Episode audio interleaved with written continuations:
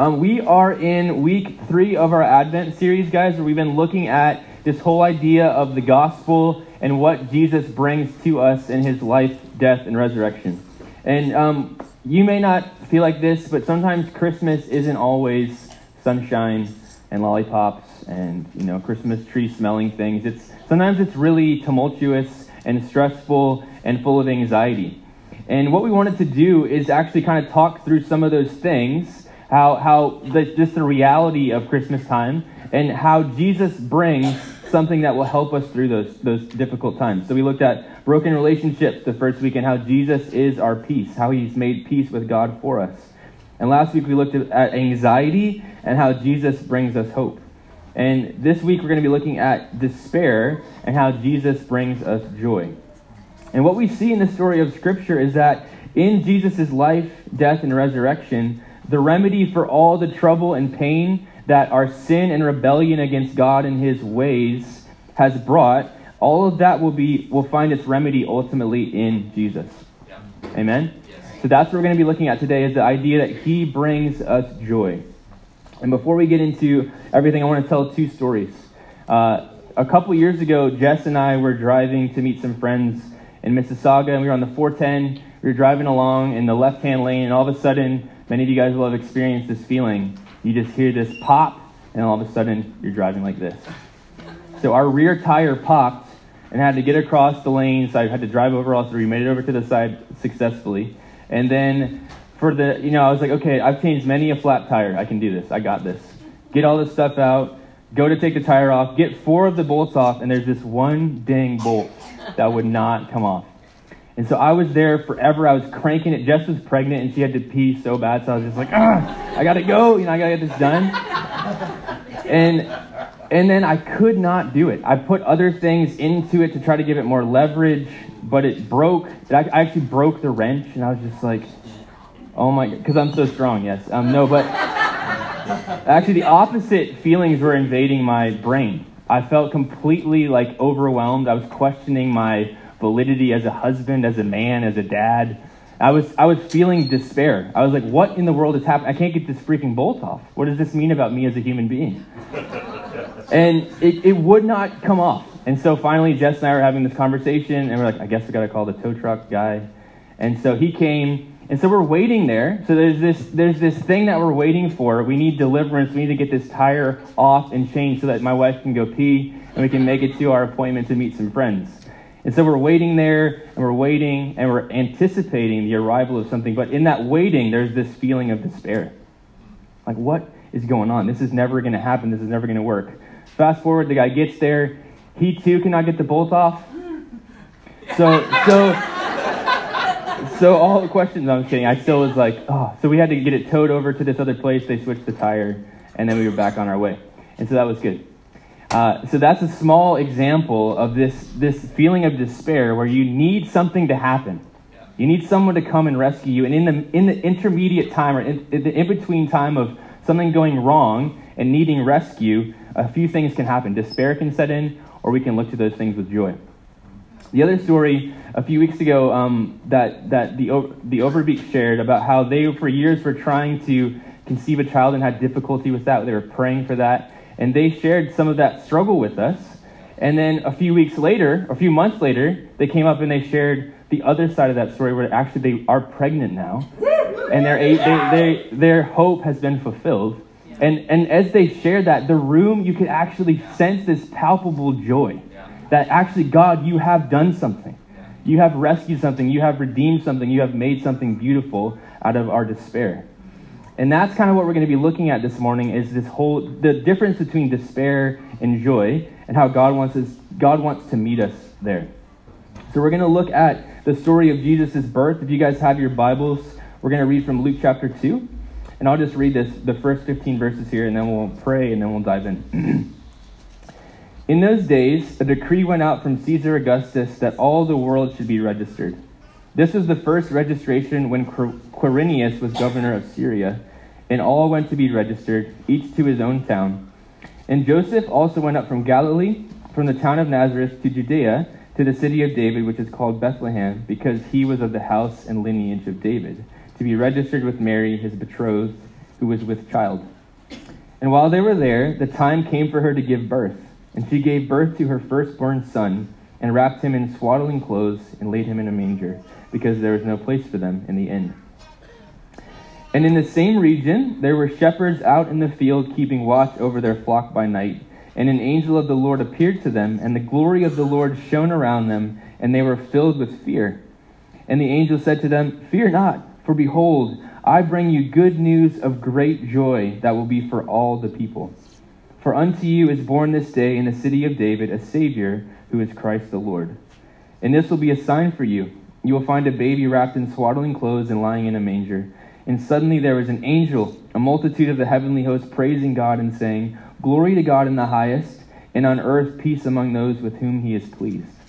When the angels went away from them into heaven, the shepherds said to one another, Let us go over to Bethlehem and see this thing that has happened, which the Lord has made known to us. Let's pray. Father, we're grateful this morning that we are part of a bigger story than we can often see. We're grateful, Lord, that you have done something and you will continue to do something for us. And so, Lord, open up our eyes and hearts and minds and help us learn how to choose joy. Choose joy always, Lord, in you. We love you and we pray this in your name, Jesus. Amen. Um, have you guys seen, like, it is insane to me how many things have the word joy printed on them this time of year. It's crazy. So the other day I was watching basketball and there was this commercial that came on and it said it just the word joy came across the screen. And then what followed was like four or five scenes of you know men and women giving each other these wrapped presents. And this most of them were household objects. So one was like a dyson vacuum. And i was like i've never vacuumed with a dyson vacuum. Maybe it does elicit joy. I don't know. Maybe it's that good of a vacuum that something happens within you. But chances are it's not gonna you guys have one does it? Yeah it's amazing. It actually does elicit joy. Okay I'm done. So that's it. Buy a Dyson vacuum. So Dyson brings joy. The Lord's vacuum. So but what it, it's like the whole premise is like if you buy this stuff, if you give people these things, this will somehow elicit joy. And it's like these people like you know that are dressed way too nice to be giving each other vacuums and it just whatever. It's just not real. And so an Instapot, a polo sweater, a Dyson vacuum, these things are promising joy. And to me, that like thinking about that, real joy might be one of the things that's most misunderstood in the world these days. And not only in culture and society, but also within the church. I don't think we really understand what joy is. So, first of all, like we're just going to ask the question, what is joy then? If we don't understand it, if we want to see how Jesus brings us joy, what is joy? So, firstly, joy is not the same thing as fun. Joy is not the same thing as fun. You can literally take a pill to achieve fun, right? You can take some type of chemical substance to have fun. And this, this primarily has something to do with an internal feeling or with pleasure. And fun is also achievable in isolation or in a place of detachment. Fun is fickle and fleeting. One, one philosopher says this fun is thin pleasure layered on top of an experience. It's thin pleasure. But I want to be clear fun is not bad, it's just not the same thing as joy. So then, what is joy? What is biblical joy? C.S. Lewis famously says this about joy joy is the serious business of heaven. Dallas Willard, joy is not about pleasure, a mere sensation, but a pervasive and constant sense of well being. Hope in the goodness of God is joy's indispensable support. So, biblically, in the Hebrew scriptures, there are a few words that are often translated as joy. The first one is simcha, which means gladness or joy. The second is gil, which literally means to spin around, to be glad or to rejoice. Or it's sason, which means joy or happiness. In the Greek New Testament, we see these words translated as joy. The first one is chara. Chara. I want you guys to remember that. Chara. Joy because of grace. Chara. Joy because of grace. The second one, euphrosune, which is good cheer, joy, mirth, or gladness of heart. And this one is really hard to pronounce. Agalliasis, which is exultation, extreme joy, or gladness. Biblical joy is this biblical joy is tied to the bigger narrative of Scripture. That God is on this mission to unite heaven and earth and to unite God and man. That's, that's the bigger story that biblical joy is tied to. Biblical joy we see all throughout the scriptures is linked to something that God has done. Right? When we were celebrating with the Overbeeks, that is linked to something God has done. So we're celebrating with them. If you think about the story of Scripture, if you think about the Exodus, when God leads his people out of slavery into the promised land, that is something God has done that elicits joy. When the Israelites are returned from exile, when they were captured by the Babylonians, that is something God has done. When Jesus has come and taken on flesh in the incarnation, we celebrate and rejoice because that's something God has done. That's right. Biblical joy is rooted in our relationship with God. It's a relational thing. Biblical joy is rooted in our relationship with God, who is steady. God is constant. So biblical joy is steady, and as we grow in that in revelation of his character and his kingdom all of this can result in spontaneous bursts of joy. So in the Overbeek story, we're realizing God is faithful. God is good, and as they're sharing the good news of their pregnancy, there's this spontaneous burst of joy. We put our hope in a God who is steady, and we have spontaneous experiences of knowing that in a greater and deeper way. Biblical joy is an attitude that is adopted by God's people, not because of happy circumstances, but because of their hope in God's unending love and faithful promises. And this is my working definition of biblical joy. Biblical joy is a profound decision of faith and hope in Jesus' gospel, as well as an act of resistance against the forces of despair. Biblical joy is a profound decision of faith and hope in Jesus' gospel, as well as an act of resistance against the forces of despair. So, firstly, the gospel he brings us joy. In our text this morning, we hear the announcement of good news of great joy for all people. This is what it is. Who asked that? Was that Josh? I paid him a nickel to say that. So, today in the town of David, a Savior has been born to you. He is the Messiah, the Lord. Today in the town of David, a Savior has been born to you. He is the Messiah, the Lord. We see this is tied to the bigger story or narrative of Scripture right? That in the beginning, we talked about this last week, that in the beginning, as Adam and Eve fall, as they're tempted, as they believe a different story than what's true, God promises one who's going to come and set right what's been set wrong. He's, there's going to come one, a, uh, a daughter of, or a son of Eve is going to come and crush the head of the serpent. There's this promise that the things that have been set wrong are going to be set right. A Savior is going to become, become real and come into this world. The Messiah is going to come. And what the story of the scriptures reveals is a God who is willing and able to act on humanity's behalf. We know that the world is, is in need of a Savior. Hopefully.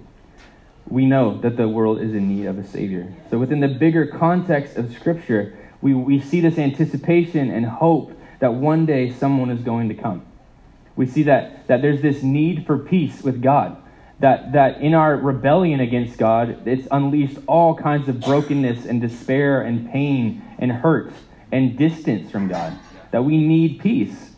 And that our only hope is in this Messiah. It's, it cannot be found in human beings. We will fall, we will falter, we will fail, but God Himself needs to step in.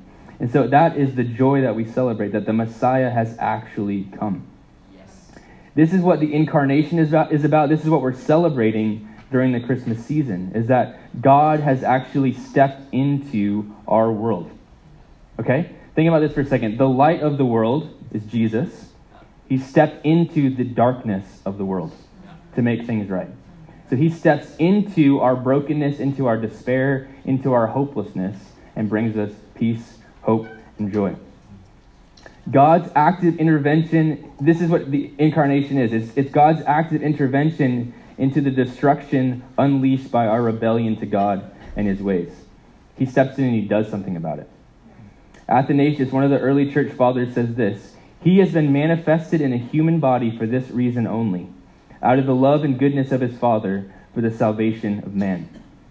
So Jesus comes as the God man, fully God and fully man, to reveal to us what God is actually like, because in our darkness and delusion and despair, we had broken understanding of who God is and to the point where we wanted nothing to do with our Creator. We're like, no, we got this. We will define good and evil on our own. We do not need you, God. Our ways are better than your ways. And you know how that worked out. Not so well. So he steps into that brokenness and into that darkness and into that pain and rescues us. C.S. Lewis, in the Christian story, God descends to reascend. He comes down, down from the heights of absolute being into time and space, down into humanity, down further still, if embryologists are right, to recapitulate in the womb ancient and pre human phases of life, down to the very roots and seabed of the nature he has created. Listen to this. But he goes down to come up again and bring the whole ruined world with him. That's good news. That's the Savior that's been born in the town of David.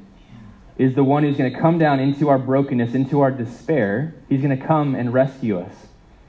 He's going to, you know, in, in keeping with the analogy, he's going to come and, and he, he sees our flat tire and will rescue us from the side of the road and get us back on track. He sees that we need a Savior. And he, he comes, and what he does is he lives the life that we could never live. Right? And he dies the death that we deserved, but death itself couldn't even hold him down. He raises again from the grave, and he has ascended back to the Father. He sent the Holy Spirit to indwell you and me. He's united himself. As coming as the God man, he's united humanity and God. Again, part of the bigger story. Yep. And, and in that, we are included in his life. We are included in his death. We are included in his resurrection. And so now we're seated at the right hand of the Father, just like he is, in the grand scheme of things. And so it, the thing we like to say is what's true of him is now true of us. Jesus is full of joy so we can be full of joy. And that's what we're waiting in between is that, that the arrival of the kingdom and Jesus coming and the announcements of the, of the kingdom of God being established and the fulfillment of the kingdom. That's what we're waiting in this tension of the now and the not yet. And that's why it's tricky for us. We can fall back into despair because it's not fully realized. And there are things that are still broken. There are things that are still happening that are not completely God's will or purpose. But what we see in the life of Jesus is that he actually unleashed joy. I'm just going to read just quickly through a few scriptures from the Gospels that kind of point to this. Jesus unleashed joy. Luke 128. Mary is greeted, Mary is Jesus' mother, of course, is greeted by the angel saying, Rejoice. So before he's even there, there's this, this joy that's building. Luke 147, Mary proclaims, My spirit rejoices in God, my Savior. That's when she realizes she's going to be carrying Jesus. John 3:29, when Jesus begins his ministry, John cries out, For this reason my joy has been fulfilled. Luke 10:21 tells us that Jesus himself rejoiced in the Holy Spirit. John 15:11 tells us that Jesus' message brings us joy. I have said these things to you so that my joy may be in you and that your joy may be complete. John 16:20 Jesus promises his disciples, "You will be sorrowful, but your sorrow will turn into joy." Amen. He continues on in John 16:22 saying, "But I will see you again, and your hearts will rejoice, and no one will take your joy from you." John 20:20 20 shows us that the disciples rejoice at the sight of the risen Christ. Acts 8 8 says that whenever, wherever the disciples went, there was great joy. What if that was our testimony? Wherever we went, there was great joy. Acts 13:52 says that even though they were persecuted, the disciples continued to be filled with joy. Jesus unleashed joy. Why is learning to choose joy an important part of our discipleship or apprenticeship to Jesus? I would say that more often than not, as human beings these days, we are far more in the despair camp than the joy camp. Is that true? Sadly, yes, that's true. How many of you guys would say that you, you know like at least one legit joyful person besides Jesus? Dan? Dan? Yes. We all know Dan. Okay, cool. We're good. All right. Dyson's and Dan. We're good. But how many of you know at least you know 20 dis- people in despair? It's like it's it's there's so many people around us that need joy. Some statistics to prove this point. These are from America, but bear with me, okay? There are 311 million people that live in the States, okay? In the, in the year 2020, when this study was done that I was reading about, there were 242 million prescriptions written for antidepressants. So there are 311 million people who live in America, and in 2010, there were 242 million prescriptions written for antidepressants. That year, $11.6 billion was spent on those prescriptions. And there were still that year over 34,000 suicides. The world needs joy. The world is in despair. There is a palpable sense of despair in the world that we live in.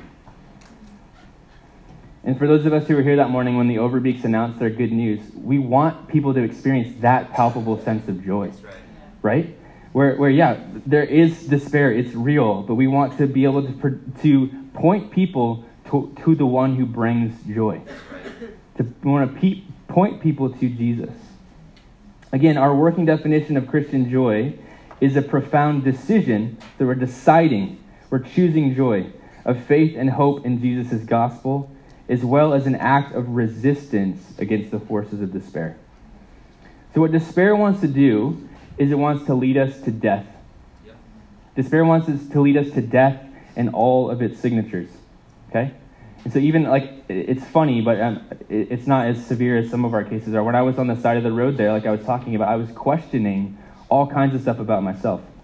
I was doubting myself. I was doubting my identity, my purpose, my validity as a human being because I couldn't get a stupid tire off my car. But that's a small, minute thing compared to the, to the, to the despair that a lot of us, even in this room, live, live with. And what despair does, it actually is trying to strangle the life out of us. It's trying to strangle the hope. It's trying to strangle the peace out of our lives. The, the, the prevailing message of despair is this things will never get better.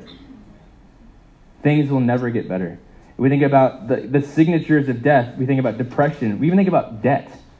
Like this sense of overwhelm. I'm never going to get out of here. Things will never get better.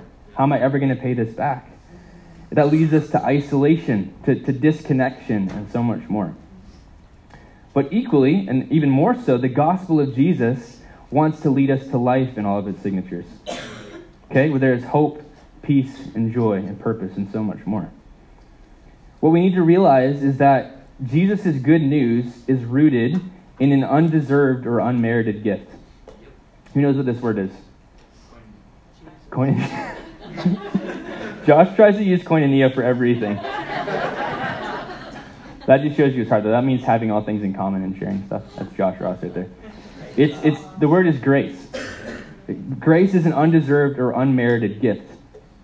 And what I would like to present to you is that the presence of despair can be evidence of a lack of grace.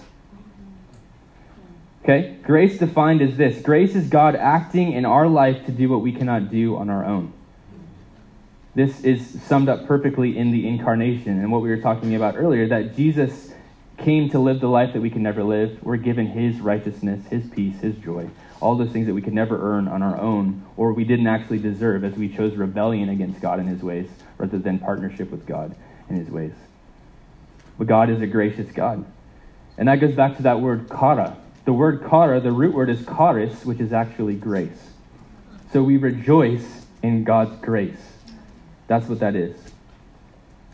There's a couple of things I want to just talk about briefly. Despair can be birthed from a few things, from a misunderstanding or a misapplication of the gospel.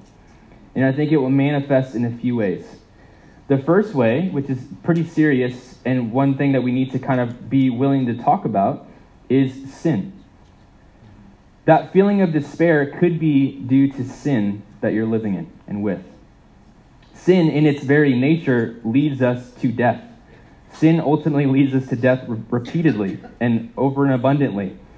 Sin is active rebellion against God's kingdom and God's ways. And this could be all kinds of different things. This could be pride. This could be sexual immorality. This could be slander. This could be covetousness. This could be all kinds of things. Evil desire. The list goes on and on. But what, what we feel in despair and in, in sin, and actively rebelling, rebelling against God, is, is summed up in this picture that God has designed the world to work in a certain way. Okay, He wants us to partner with Him. God, He wants, he wants us to adopt His way of living. So if you think about it as like a, as a piece of wood, there's a grain in which God has made the world to work. Okay, so when we're sinning, we're, we're going against God's grain. We're going against His design for, for relationship and for the, how the world actually works. And when that happens, how many of you guys have run your hand against the grain of, say, like a some pine, like some board pine? You get like a thousand splinters, and it's painful and it's bloody and it's gross, and that's what sin is. It's running your hand against the grain of God's design for your life and the life of those around you. And that's what sin does. That, of course, will lead us to a feeling of despair. When we're actively rebelling against God's kingdom and his ways, despair manifests. The second thing that despair can be coming from is this sense of striving that I need to earn or perform my way to salvation and union with God. And again, that goes back to that definition of grace. Grace is something that we can never earn. Grace is God giving us something that is undeserved or unmerited. This could be religious behavior, perfectionism, judgmentalism, selfish ambition, and so much more. But both of those things, both living in active rebellion against God's kingdom and his ways, and sin and striving, lead us to a place of despair. Me trying to get that tire off and breaking things to get it done did not help. It left me in despair. And sometimes our religious behavior is that very same thing. If I just try harder, if I just pray more, if I just read my Bible more, if I keep doing these things, maybe that, that sense of despair will go away. But it's actually, no, it's, it's learning to rest and receive from God the grace that He has for us. God, thank you. I could never earn my salvation. And of course, God's grace causes us to stop sinning, actually. That's the crazy fruit of that. And God's grace causes us to stop striving. We are attempting to gain peace and hope in the wrong ways. This leaves us exhausted and in a place of despair. A lack of peace and a lack of hope will always lead us to, to despair. But remember what we've been, even been talking about the last two weeks Jesus brings peace, He is our peacemaker. He has made peace between God and man through his life, death, and resurrection. Jesus is our living hope. He has risen from the grave victorious over sin and death, and we await his return to once and for all in death and all of its signatures. Amen? And all of this is a gift of grace. This is the charis of God, which leads us to the chara we have in Jesus. We need to rest in God's grace to find our way out of despair. Joy, my friends, is a choice. How are we going to do this? How are we going to choose joy as we kind of live in the tension of the now and not yet of God's rule being established over God's place and how God's way is not fully being embraced by God's people yet? How do we live in the tension of those things? The first thing we do, we're going to learn how to practice some things because I think one thing we can often forget as followers of Jesus is that we have to adopt a whole new lifestyle. It's not just that, okay, if I learn these things theologically, if I read my Bible enough, then all of a sudden I'm going to have this download of joy and I'm going to be good. We actually need to kind of form new habits and new ways of thinking and new ways of living for us to fully live into the way of Jesus. Okay? So the first thing that we're going to practice as we as we move to choosing joy is we're going to practice fixing our minds on Christ. We're going to practice becoming super familiar with the gospel who Jesus is and what he's done. And that means we're going to be really familiar with this story. Yep. We're going to read the Bible. We're going to fix our minds on Christ. We need to allow the story of Scripture to shape us and to form us because from the moment we wake up to the moment we go to sleep, we're being shaped and formed by something. And we have a choice in the matter. It can be the story of the Dyson vacuum bringing you joy, or it can be the story of Jesus Christ bringing you joy. Everyone's offering you a story. Everyone's offering you a script to live by. We need to be familiarized with God's story and who He is. We need to fix our minds on Christ by asking the Holy Spirit to reveal to us what Jesus is doing, who He is. We talk about this often. The Holy Spirit comes to reveal to us Jesus in the same way that Jesus came to reveal to us who the Father is. We need to know who God is. So we need to practice fixing our minds on Christ. And when we do that, joy will spring up. We will realize He actually has done something. The second thing we do, which maybe isn't as fun to talk about, we practice obedience. Ooh. We practice obedience. Jesus in uh, John 15 says this As the Father has loved me, so have I loved you. Now remain in my love. If, if you keep my commands, you will remain in my love just as I have kept my Father's commands and remain in his love. I have told you this, listen why, so that my joy may be in you and that your joy may be complete. There is joy in obedience. There is joy in not running against the grain of God's way and God's kingdom and God's purposes. This is requiring us to align our lives and, and actions with His ways. And that's obedience. We do not want to keep getting splinters or leading other people to get splinters in their hands in the process. there is a long obedience in the same direction that God's calling us to. So we practice joy by fixing our minds on Christ. We practice joy by obedience. Thirdly, we practice joy by celebrating. Man, you guys are super happy this morning. So we we practice joy by learning to celebrate things. Do it right now. All right. What do you want to celebrate? Jesus. Jesus. All right. Yeah. All right. Woo. Uh, so we practice celebration. We take time to celebrate the little things and the big things that God has done. That's a good thing to start, guys. We need to, we need to have that become a part of the rhythm of our life where we actually choose to practice celebration. As we kind of can always glean from the story of Scripture that Jesus has rescued us, He has redeemed us, and that we're waiting again for Him to return. There's always something to celebrate. And what this also does is we learn to celebrate is it keeps us from always taking ourselves so seriously. Mm-hmm. Okay? This morning, Maggie's son was during worship. He was pretending to shoot spider webs, like being Spider Man, at, at Susie, whoever was leading worship. And I was like, that that just popped into my mind. Like, I love that because he's not taking himself too seriously. It's that he's in God's presence just like you and I, like I am and you are, but he's he's enjoying it. He's celebrating his freedom. I get to shoot spider webs at the worship leader. Like, so it keeps us from taking ourselves so seriously, which again keeps us from striving, right? As we kind of as we kind of are trying to move away from striving and earning our, our salvation or kind of staying in that place of, of, of despair, it's good to keep keep ourselves kind of lighthearted and joyful.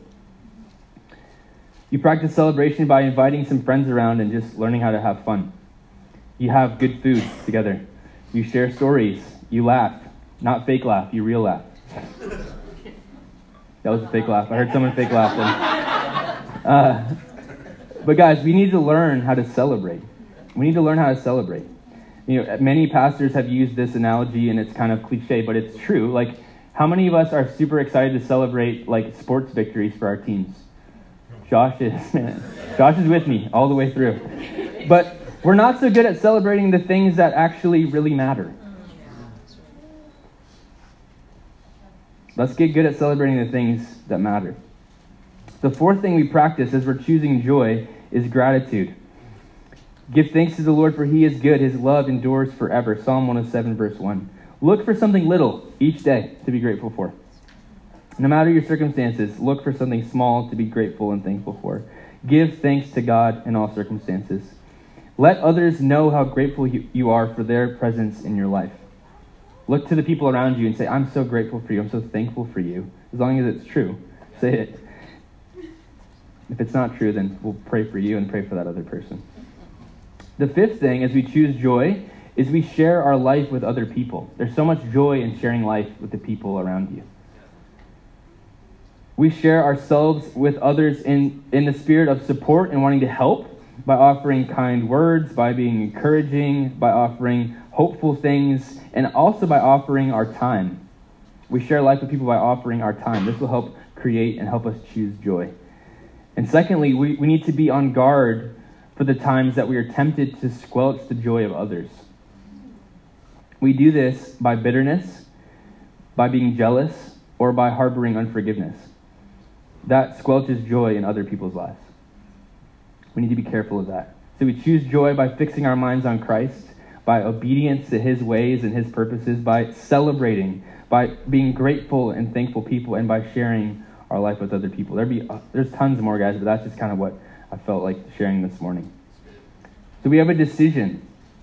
There's been a building that's been happening over the, over the last few weeks where we've been thinking about, okay, the flip side of some of the stuff that Jesus brings, where some of us are living in or working through or talking through or processing the broken relationships that we have in our life.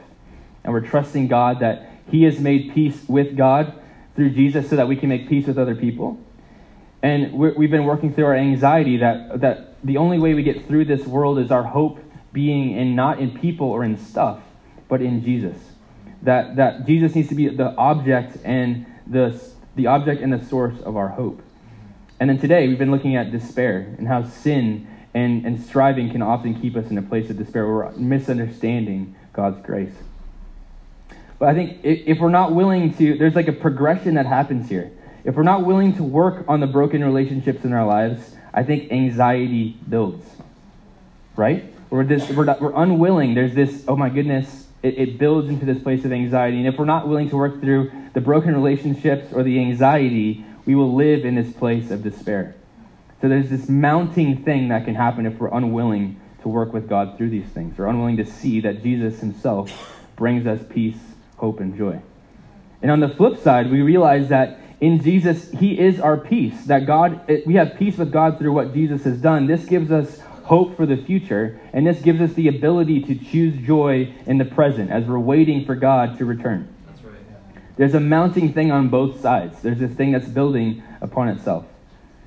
So, just like the shepherds heard over 2,000 years ago, there is good news of great joy for all people. There is good news of great joy for all people because a Savior has been born. And our invitation to respond today is this Will we go, just like the shepherds did, will we go and see what happened? Will we go and see what happened? What's actually happened in, in the arrival of Jesus? Or, just like they had, they had the choice to just sit and stay like things had never changed. They, they could just sit and just do what they've always done. And so maybe you've always been stuck in this place of broken relationships or anxiety or despair. And the invitation for you today is hey, come and see what Jesus has done. He's brought you peace, He's brought you hope, and He's brought you joy. And this is the good news, my friends. This is the good news of great joy. Things are going to be better. Despair wants to tell us that things will never be better. Jesus tells us that things are going to be better. So I'm going to pray for us, and we're going to respond with worship. Jesus, we're grateful this morning that you have made a way for us, that you've made peace with God for us, that you've waged peace on my behalf. Thank you, Jesus, that you have become the source and object of, of our hope, and I pray that that would only continue. And Lord, help us choose joy. Help us point one another towards joy. Help us be able to call out, hey, you're in despair right now. There's, there's someone coming. He's already come. Jesus has come to set you free from these things. And Lord, may, where, where some of us are stuck in cycles or in um, repetitive behaviors that lead us to sin, God, I pray that you would help us break free from those things. We thank you that your grace, God, is sufficient for those things. Lord, where those of us are stuck striving and trying to earn our salvation, trying to perform our way to salvation, God, may we rest in you. That, that the gift of grace is undeserved and unmerited, and that's how you've designed it. And so, Lord, whatever it is, wherever we're at, may we be just like the shepherds and go and look and see and experience and know more what it is that, that you've actually accomplished in your coming, Jesus. Thank you that you descended to reascend. Thank you that you came down to bring us back with you. And I pray that this morning, Lord, that joy would kind of just bubble up in us and, and all through us. And may we be a community, a family that chooses joy over despair. We love you, Lord, and we pray this all in your name, Jesus. Amen. Amen.